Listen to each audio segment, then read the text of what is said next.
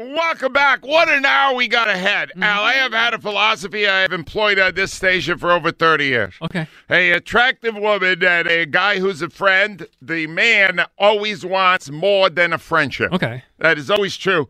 As a result of that philosophy, mm-hmm. I put together an extremely happy couple Nice. that is about to get married. Ah. And they will be on later in the hour to thank me for putting them together. There you go. Oh, because I, on the air, in public, acknowledged Al something they had not done.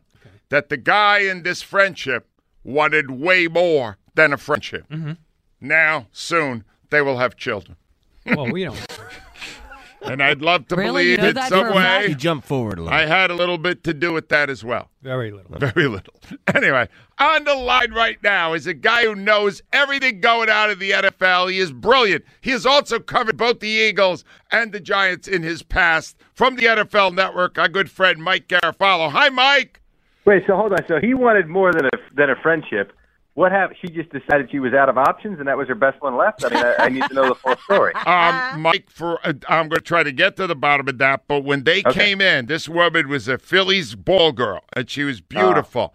and the guy, nice looking guy, was there, and she said, "No, no, we've just been friends for years." And I went, "Well, no, that that's not the way it works. that may be what you think, but it's not what he thinks." Eventually, I think I broke down that wall, and then they got together.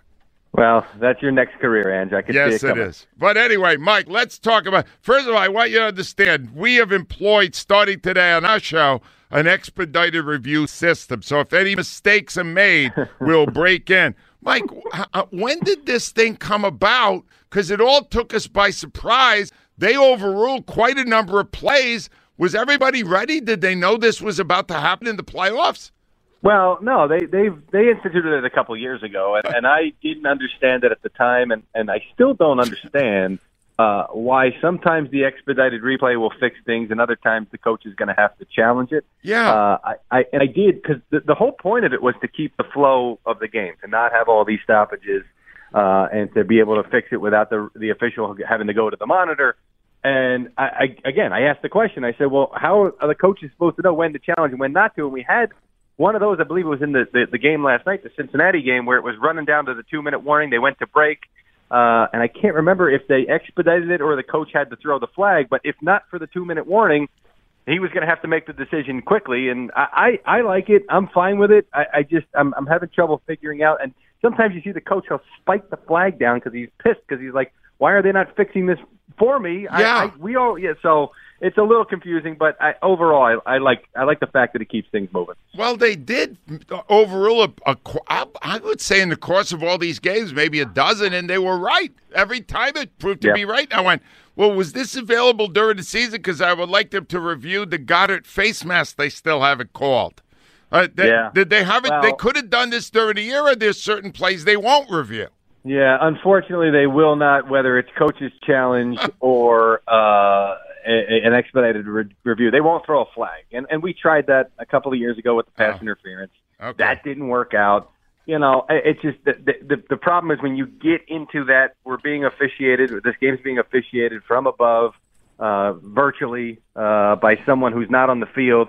It's just open, and I understand that you're sitting there saying it's so obvious. Why can't we just fix it? Because it's it's the Pandora's box. Who knows what's gonna follow beyond that? So uh, when when they can do it objectively, hey, foot was in bounds, foot was not in bounds, first down, not first down, uh, they'll do it that way. They got a lot right. All right, let's get to this big one Saturday night. You have covered both teams. What do you think of Giants versus Eagles at the Linc Saturday night? What are you feeling about that matchup?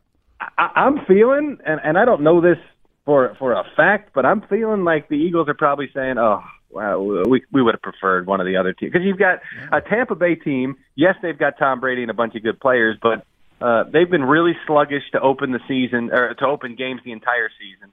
Uh, they've been falling from behind. Everybody's expecting them to just click, and I haven't seen it. Then you got a Cowboys team that, yeah, there's talent there, but you, you got to feel pretty good about your chances of playing against them, being that you beat them uh, pretty badly in, in your own building, and uh, a couple weeks ago with Gardner Minshew, you almost had them beat. Yeah. Um, Okay. this is a Giants team that is not as talented as some other teams, but just doesn't make mistakes. The entire season, they are so well coached Uh, they don't beat themselves. They force the other team to beat them uh, to to lose the game. Uh, they've done a great job of putting Daniel Jones in a position to succeed and minimize his mistakes all season long. Mike Kafka, the offensive coordinator, uh, and head coach Brian Daboll have done a really nice job of that. Uh, they're good defensively. They're going to pressure the heck out of teams. That's what Wink Martindale does. Uh, and Saquon Barkley uh, has been phenomenal. And yesterday there was some kind of extra motivation or it just knowing it was the playoffs, uh, that guy just would not be denied. So, um, yeah, I'd be a little nervous. I mean, I, know, I understand the Giants handled them uh, in MetLife Stadium, but Saquon was injured going in. They didn't have uh, him fully that game, and uh, it's actually one of the poorer games I've seen them play. It, it's a tough matchup, Ange. All right. Well, here's the thing. Ruben Amaro reminds us that our coaching staff, very young last year, Yep. got smushed in the playoffs in the first round.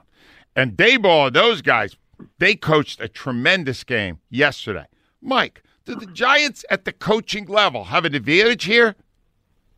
No, I wouldn't say it's an advantage. Um, I, I, I like the way that Nick Sirianni and his coaching staff have, have done things. That's the one uh, thing that's really surprised me about him is everything I've heard is how organized things are, how well the operation runs, how smoothly uh, it runs, and the way that they're efficient uh, uh, going through their preparation week and their game planning. Um, and you know, day of, I don't have a lot of complaints about him and his game management. I really don't. Um, I know that there are complaints about Jonathan Gannon, which I don't understand. Ange, I know you've had a few uh, of your own. I know you'd like him to be more you have? Yeah. Uh, uh, you you tell me when your next break is because I'm sure he's going to blow through it if we get into that one there. But uh, no, I'm not getting no. into it, but he hasn't done a good job. but no, uh, but I will say on, on the Giants end, Brian Daboll's a first year coach, yes, but this is a guy that's been an assistant coach on Super Bowl winning teams, on teams that have been incredibly successful. He worked with Belichick, he worked with Nick Saban, and he's done a really nice job of taking a little bit from everywhere he's been uh, and implementing it in his first year as a head coach. I think they're doing a heck of a job up here. They really are. All right, let's talk about the tale of two quarterbacks because they both went into this year, Mike, not certain they'd be starting quarterbacks by the end of it, and now they're they're both breakout stars. Um, how did Hurts and Daniel Jones get so good this season? Was it Yeah. the coaching? What was it? Yeah, well, let's start with Daniel um, I, because I, I took a, a, a beating, and in the summertime, and I'm wrong a lot, so I'm going to chirp when I'm right, Ange. Um, I did a thing on Good Morning Football. We did a, a segment, which uh, new coach and quarterback combination is really going to excel this year, and I took Daniel Jones and Brian Daboll, uh, and my co-host uh, for the day, Michael Robinson, loves to uh, corner me at times, and he he could not stand Daniel Jones coming into the year.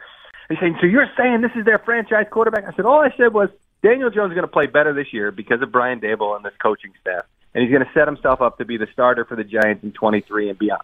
And that's what he's done. And the reason I felt that way is because he started to cut back on the mistakes previously. He made a ton of them, but you could see it start to slow down a little bit. And I just felt like this coaching staff, what they've done, uh, what Daboll did with Josh Allen, what Kafka did, and with Andy Reid and, and Patrick Mahomes, they were just going to put him in a, uh, a position to succeed this year and play smart. And they really have. And the other thing is, their targets, uh, they, they're not anywhere in where they need to be from a roster talent standpoint at the skill position. So the fact that he's been able to do what he's been able to do uh, with these guys uh, has been incredible. As for Jalen Hurts, you know, I, I, he he surprised me to the upside. He did. Coming in, my my thing with Jalen Hurts was he works too hard. He's too level-headed. There's no way he's not going to improve as a passer. The fact that he's made such a jump this year uh, has truly been incredible to me. I give that dude all the credit in the world uh, because he's he's evolved not just as a, a dual threat, as a guy who can beat you from the pocket. He's done a great job. Now, how healthy is he? That's the question. He's not going to be 100% for this game. That much is clear. You just need to make sure he can do what he needs to do and take the hits that he needs to take to play the style of football that he plays. All right, uh, one last thing, Mike, because I you know the inner workings of football better than any of us. Mike, I'm getting the sense that you don't think this is a great draw for the Eagles and that they're ripe for a potential upset. Am I reading it right? Yeah, well, yeah. The, the injuries got me a little bit worried and maybe a little flat late in the season. So yeah, Wow, Mike I mean, Garafolo, I- I- a I wake just- up I- call to Philly this morning. South And- and you Philadelphia's not going to be happy. No. well, you got to find a way too if you're Yep. Nick Sirianni. Uh, with the layoff and the fact that Hurts had only played the one game out of the last three, and just that you've got to find a way to manufacture some game type situations in practice this week. Let's see if they throw on the pads or whatever.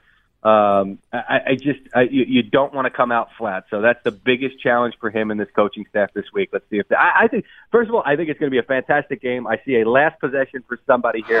Call me back later in the week. I'll get. I may I may have a pick on this one. Oh, I can't now because you gave me a nervous tick. I'm like nervous. Mike Garafolo, NFL Network. Mike, always a pleasure. Thank you, my friend. You got it. Thank Al, you. that was a wake up call. That guy does this for a living.